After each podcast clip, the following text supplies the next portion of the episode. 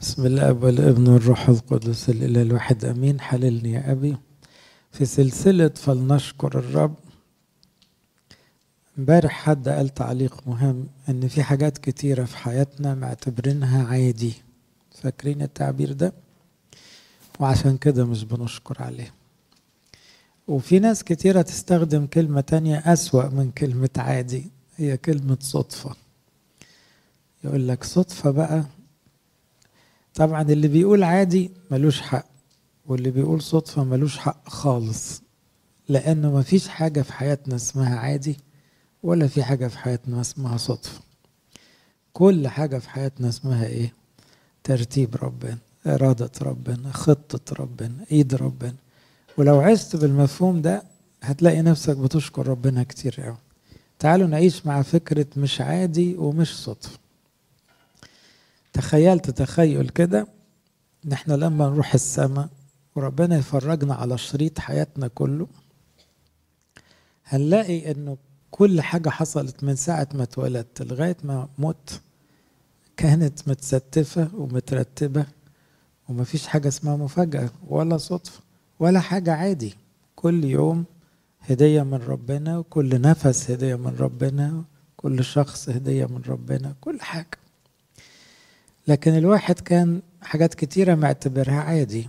عادي إنه يصحى وعادي إنه يتكلم وعادي إنه يتحرك وعادي إنه يأكل ويشرب وعادي يلاقي شغل وعادي يلاقي فلوس. كل ده ما كانش عادي. أما عن الصدف بقى اللي هي الحاجات اللي غير متوقعة طبعا دي بالذات كانت تدخلات إلهية. وكل يوم بتفاصيله بكل الشخصيات اللي فيه كان المفروض نعمل حاجة مختلفة. كان المفروض نشكر لكن إحنا ما شكرناش. أه هرجع لموقف كده من حياة داود داود استخدم الجملة حكيمة قوي يا ريت الواحد يستخدم. كان طالع يموت واحد كان متغاظ متنرفز من واحد اسمه نبال فاكرين؟ لأن الراجل ده أهانه يعني بعت له رسالة سخيفة كده قال له يعني هو كل واحد هربان من سيده هيجي يشحت مننا. فتصعبت عليه نفسه. وهو كان معاه قطاع طرق فيعني إيه ما يصدقوا يموتوا حد. فكان واخد في وشه هيروح يموت نبال وبعدين أبي جايل مرات الراجل ده كانت ست عاقله وعرفت إن جوزها لخبط في الكلام وحست إنه أكيد داود اتجرح وعارفة اللي معاه ناس مش سهلين. طلعت وبأدب شديد هدته. الآن يا سيدي حي هو الرب وحي هي نفسك أن الرب منعك عن إتيان الدماء. هي بتقول له كده. وانتقام يدك لنفسك والآن فليكن كنبال أعدائك يعني إن كنت أنت بتبعد عن أعدائك ما بتحاربهمش. هتيجي عند نبال وتعتبره عدو وتموته. خلي زي أعدائك ربنا يصطفي معاه والذين يطلبون الشر لسيدي ساعتها داود قال لها كلمة حلوة. قال لها مبارك الله الذي أرسلك إلي. أنت ما جيتيش كده. أنت ربنا بعتك. أنا كنت هغلط غلطة عمري. ربنا طلعك في اللحظة دي عشان تفوقيني عشان تعقليني. هل عمرك قلت الجملة دي لحد؟ فلان أنت ربنا بعتك ليا؟ فكر فيها هتلاقي في كتير ناس ربنا بعتهم ليك في وقت. يا معلمين يا منذرين يا ناس قالت جملة كانت مفيدة ليك يا ناس غيروا مسارك بطريقة إيجابية. عمرك فكرت إنه الشخص ده ما جاش كده؟ لا هو فعلا ما جاش كده. هو ربنا استكتر إن داود يعمل عملة سودة فبعت له ست عاقلة وداود تجاوب. إذا فكرة أرسلك إلي. في ناس ربنا بعتهم ليك. ما كانوش صدفة في حياتك. الناس اللي خدموك من طفولتك. والديك قرايبك. دول كلهم ما كانوش عادي. لا مش عادي. عمرك مرة فكرت تشكر على والديك حتى لو كانوا راحوا السماء؟ لأنه من غيرهم ما كنتش ممكن توصل للنجاح اللي انت فيه. بس انت نسيت مثلا. هم عملوا أو كتير قوي ركز على الأخطاء اللي الكبار عملوها. أيوة غير الأخطاء. في بركات في تعب عملوه. إذا حكاية بعتك ليا بعتك ليا يعني دي مش صدفة. وده مش عادي. ده ربنا.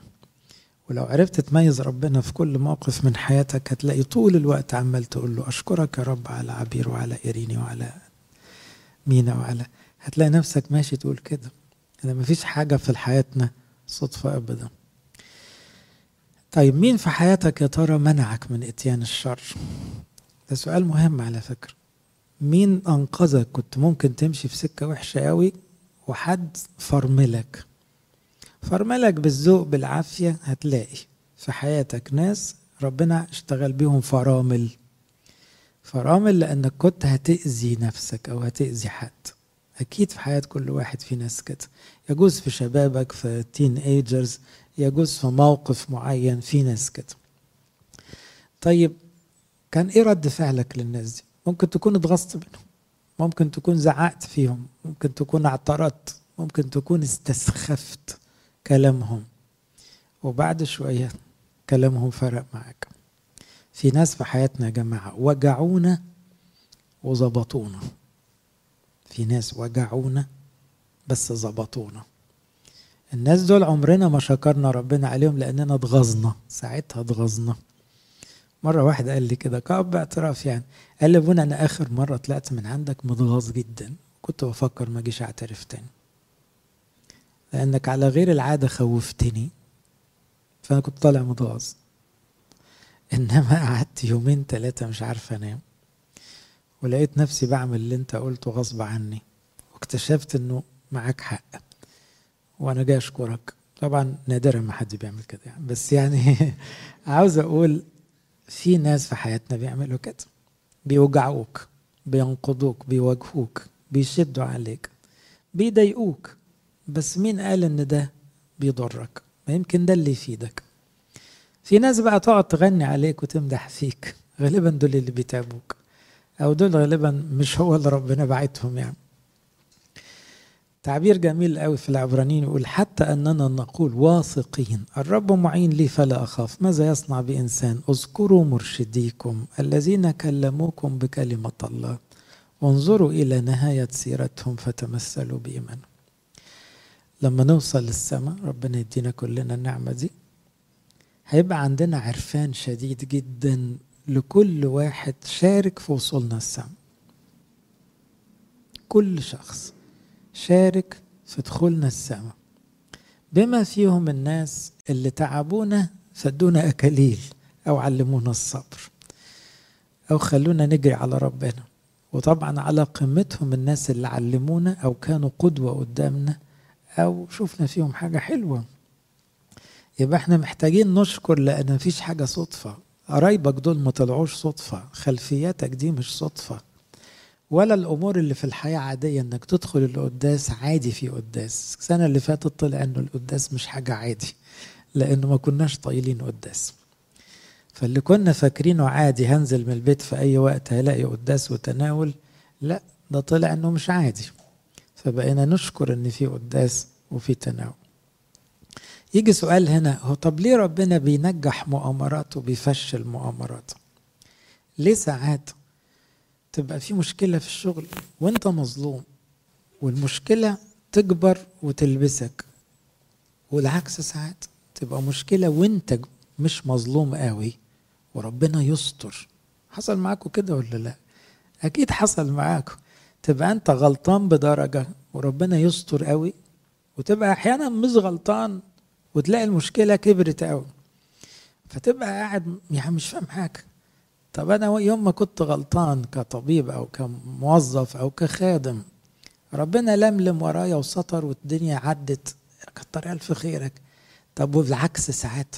أكون مش غلطان خالص والموضوع يلبسني أو يكبر أو يكلفني سنين من وجع القلب.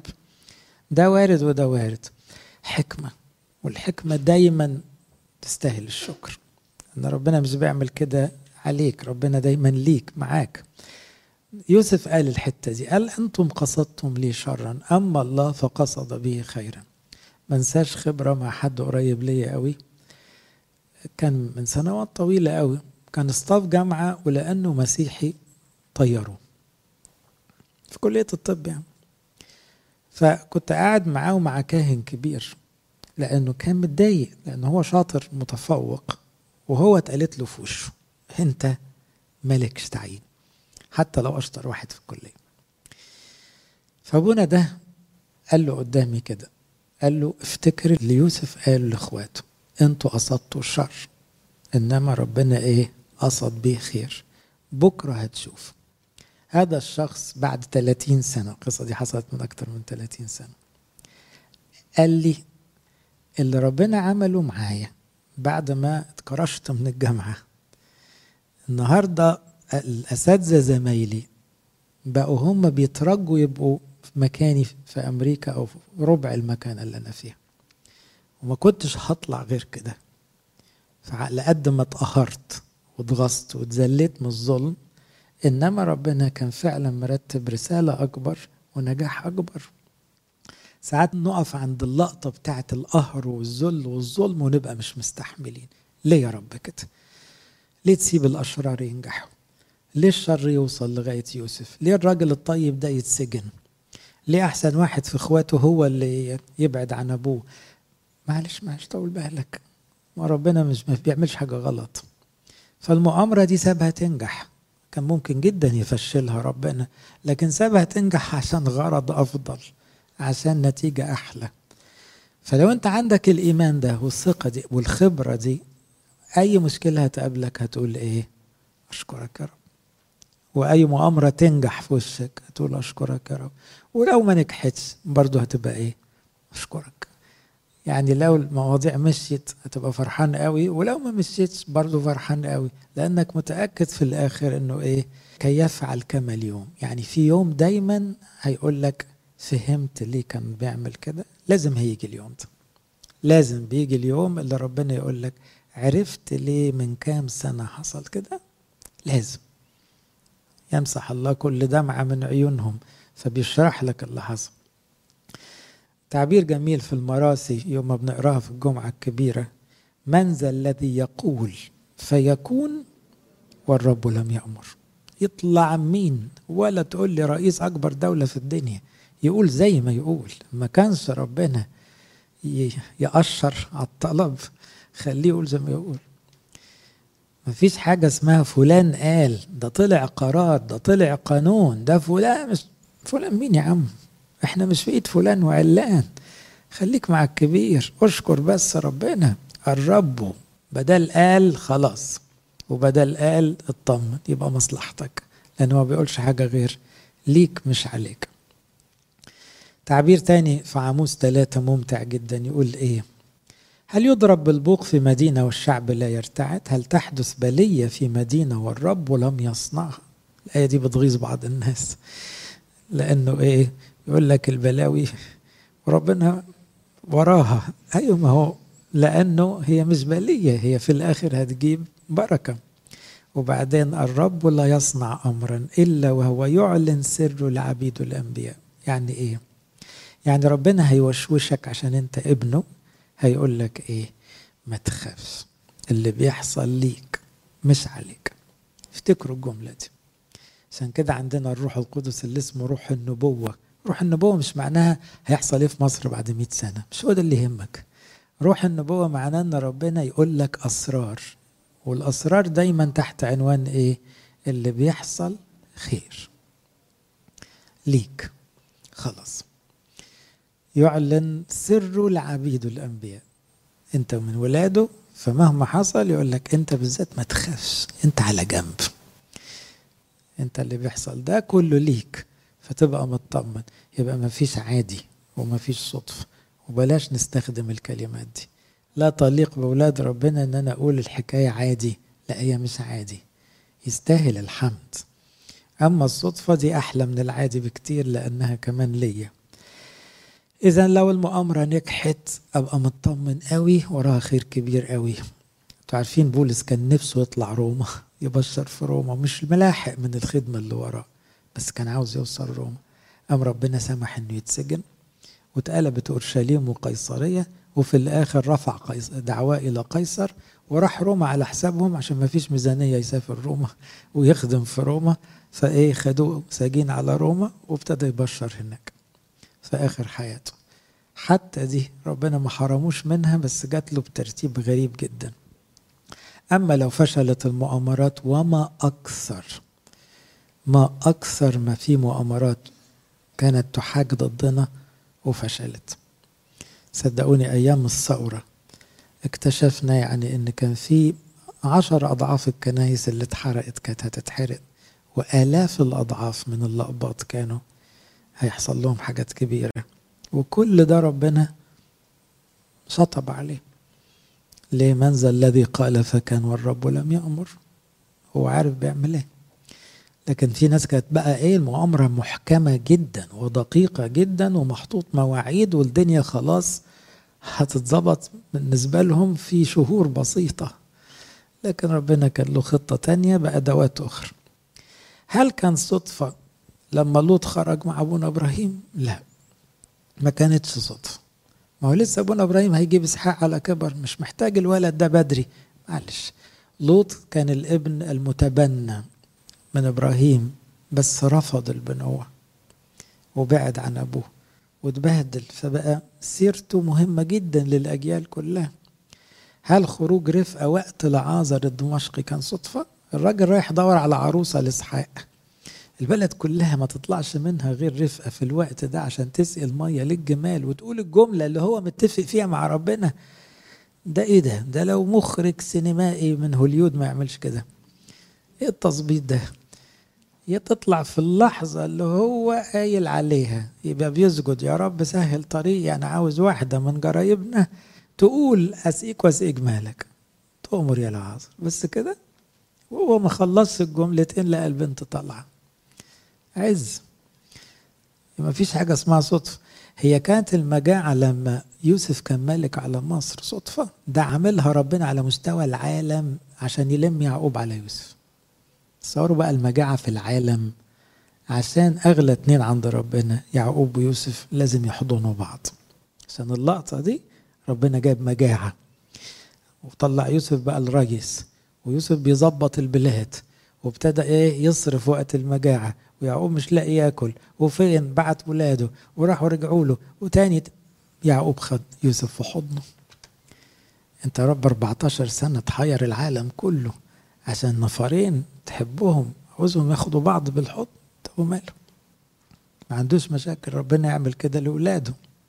هل كانت صدفة إن يوسف يجوا يطلعوه من البير ندموا بعد ساعة؟ ندموا على عملته افتروا على الولد. رموه في البير وقعدوا ياكلوا. وبعدين قلبهم مشكشك شوية بقى أخونا برضه.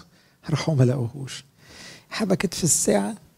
يبقى بيعيط يسمعوه ناس معديين يطلعوه ياخدوه يبيعوه. إخواته ما يلحقوهوش. يعني إيه الدراما دي؟ ما كنت تستنى الساعة إخواته يطلعوه والدنيا تمشي. لا معلش هي لازم تعمل كده. هي لازم تتعقد. لازم تتعقد عشان تمشي صح. فتعقدت هم نفسهم بقوا محتسين ليه؟ هنرجع نقول ليعقوب إيه؟ كانوش مرتبين دي. كانوا هيطلعوه من البير بعد ما هزقوه كفاية عليه كده. دلوقتي بقت مصيبه تعقدت. الولد ضاع. فابتدت بقى الكذب والخداع وكل المشاكل دي. إذا ما فيش صدفه هل كان عادي يوم ما موسى اتغاظ ومسك واحد موته؟ ما كانش عادي طب ما سمعناش في الأربعين سنة بتاعت موسى إنه قتال وإنه عصبي للدرجة دي يوم ما يبتدي يخدم ربنا يموت بني آدم. إيه ده؟ يعني غلطة غريبة قوي مش ماشية مع السياق. هو موسى برضو ابن ناس ابن فراعنة وكان محترم ويبان إن أخلاقه على فكرة بطبيعته أخلاقه عالية. فالغلطة دي غريبة قوي معلش. معلش ما مطلوبة عشان ياخد له 40 سنة تأبيدة كده في الصحراء يتظبط. هل كان عادي إنه يتجوز بنت يسرون؟ لا ده يسرون ده اللي هيعلم موسى الإدارة. يسرون هذا البدوي العبقري في الإدارة. هو اللي علم موسى يعني إيه؟ يدير شعب 600 ألف عيلة بالهرم الإداري اللي بيتدرس لغاية النهارده. ما ينفعش تبقى انت لوحدك تحل المشاكل اعمل لنفسك رؤساء مئات رؤساء آلاف رؤساء عشرات آلاف واعمل هرم كده وانت خليك فوق بينك وبين ربنا وبين الناس. لكن ما تدخلش في الديتيلز خالص. طب ما هو لازم يتجوز بنته من الأول عشان يزوره عشان يظبط له الإدارة. هل كان عادي إن فرعون يشوف ده كله ويفضل راكب دماغه؟ أيوه عشان يبقى فيه عبور ويبقى فيه مية ويبقى فيه دم ويبقى فيه من ويبقى فيه لازم فرعون يفضل راكب دماغه مش ربنا اللي قاصد الشر. أكيد لا. لكن كل ده ترتيبات إلهية. يبقى ما فيش لما تلاقي الدنيا عقدت قوي صدقني مصلحتك. ما تلاقيها مكلكعة بزيادة. ده شغل ربنا. ما هو ما أسهل إن ربنا يفك يفتح يشد الفتلة إياها كده. عارفين ساعات تبقى حاجة مكلكعة قوي الشطارة تعرف أنهي فتلة اللي تتشد. مش كده لأن أي فتلة تاني تتشد تزود العقدة. هو ربنا بسهولة جدا يعمل كده يسلت كده تلاقي الدنيا فكت. طب هو بيعقدها ليه؟ بيعقدها عشان في بركات أكتر عشان مصلحتك أكبر وبالتالي كل ما تتعقد المفروض تقول إيه؟ أشكرك يا رب. مش عادي ومش صدفة. أنت مش مش مخرج. الفيلم بتاع حياتك بس انت البطل. المخرج بره المشهد مش محدش شايفه. بس انت بطل القصة انت بطل فيلمك. وربنا هو بيحرك الأمور كلها عشان يطلع فيلم حلو قوي. لكن الناس ما بتشوفش المخرج بس المخرج ده شاطر. وبيطلع في الآخر فيلم حلو قوي. إمتى وازاي وفين وليه؟ دي أسئلة يجاوب عليها المخرج. طب البطل المفروض يعمل إيه؟ يقول حاضر وينفذ. مش كده؟ أي ممثل لازم لو ممثل شاطر ما ينفعش يفتي كتير لازم يقول للمخرج حاضر. ما يقولش رأيه لأنه لو رأيه اتقال كتير هيبوظ الايه الفيلم كله. قوم بدورك زي المطلوب اعمل اللي عليك. المسيح يقول لك ارفع الحجر ارفع الحجر. طب قيامة العذر هو بتاعته دي مش بتاعتك. طب تأخير الأربع أيام اللي ملوش أي معنى ده. كان يجي بدري شوية. لا له معنى طبعا. له معنى حتى لو أنت قفشت وزعلت وخصمت وتشككت في ربنا كل ده مقدور عليه. بس لازم يبقى في أربع أيام تأخير. قصدهم ربنا. ولازم يبقى في قهر ودموع كمان. ويجي يبكي معاك لزم الأمر. في الآخر هتقول أشكرك يا رب. أكتر ما كنت هتقولها من الأول. وهتبقى فرحتك أكبر كتير من الفرحة لو كنت حسبتها بدماغك ومشيت على مزاجك كنت هتفرح كده. فرحتنا في السماء هتبقى بكل المشاكل اللي عدت علينا في حياتنا أكتر كتير من كل البركات السهلة طبيعة الوصول للسماء كده بابها ضيق. فاللحظات الضيقة في حياتنا هي أغنى لحظات في حياتنا. هي دي اللي بتدخل السماء. هي دي اللي هنشكر عليها إلى الأبد. الجماعة اللي في أتون النار دي أجمل لحظة في الثلاث فتية كل ما يجي سيرة الثلاث فتية في دماغكم تعرفوا غير اللقطة دي؟ الثلاث فتية ناس كويسين وشاهدوا للمسيح وأصحاب دانيال وكرزوا كل ده بيتنسي. محدش في المسيحيين بينسى إن دول اللي دخلوا النار وتمشى معهم المسيح وطلعوا زي ما هم. سلام. يبقى هي دي بحياتهم كلها بعمرهم كله. بعمرهم إيه؟ أتون النار. هو ده اللي وزن عندهم. قصتك ما هياش قصة تاريخية قصتك هي قصة أبدية. يعني إيه؟ إحنا مش المسيح بيعمل بينا هيستوري في تاريخ البشرية. ده موضوع ملوش وزن. المسيح بيعمل بينا حكاية أبدية. القصة بتاعتنا كل واحد فينا بيتكتب بيه الفصل الأول على الأرض وبقية الكتاب كله في السماء. إذا كنت مصر تعمل قصة أرضية تاريخية زمنية ما تعطلش ربنا. ربنا ما بيحب يشتغل في الأفلام التعبانة دي. دي أفلام تعبانة واقعة مش بتاعته. إنما هو شغله في الأفلام الكبيرة اللي ياخد القصة يخليها قصة أبدية وكل واحد فينا له قصة وفيلم عند ربنا. لو طبقنا الكلام ده على حياتنا بقى يا ترى هل كانت صدفة ولا عادي إن جوازك يتهز؟ أو اللي حبيته تتعب منه؟ أو الاختيار اللي صليت له كويس ما طلعش أحسن حاجة؟ مرة واحد قال لي كده قال لي أنا ما صليتش في عمري قبل زي ما صليت قبل الهجرة. وقعدت أقول له لو هتعب في الهجرة اقفلها في وشي مش هزعل منك. سافرت من هنا زي اللي مرقد لي. اتفتحت عليا كل المشاكل طب كان طول الوقت أقول له طب أمال أنا كنت بقول لك إيه؟ مش إحنا متفقين؟ لو هي مش كويسة اقفلها أنا مش متمسك بالهجرة. سبتني سهلت الورق ليه؟ خدت الفيزا ليه؟ ما كان كل ده ما كنتش هزعل منك. أما أنا دلوقتي ما زعلان منك لأنه أنت بتعمل فيه مقلب كده. مش فاهمك.